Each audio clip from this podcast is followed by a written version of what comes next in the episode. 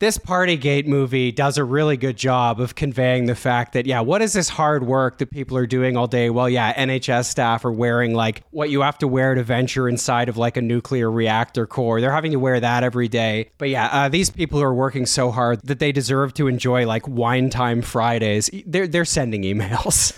and uh, also, there are black cleaning staff. Uh, yeah, they have to clean up after all these parties. It's disgusting. As well as elderly security guards who Yeah, are treated with, at best, contempt, uh, at worst, um, you know, contempt. Yeah, I mean, this is was apparently a real thing in the Gray report. Was there were security guards who basically came in and tried to uh, put an end to these parties or say you need to go outside. And they, they say, excuse me, Gov, there's a class system in this country." I mean, I mean, like that is pretty much what happens in like the scene uh, where, where this is depicted in the movie. But I have no trouble believing. I mean, that's exactly how a certain kind of privately educated person who goes to work for a Tory prime minister. That's exactly how they look upon like the help.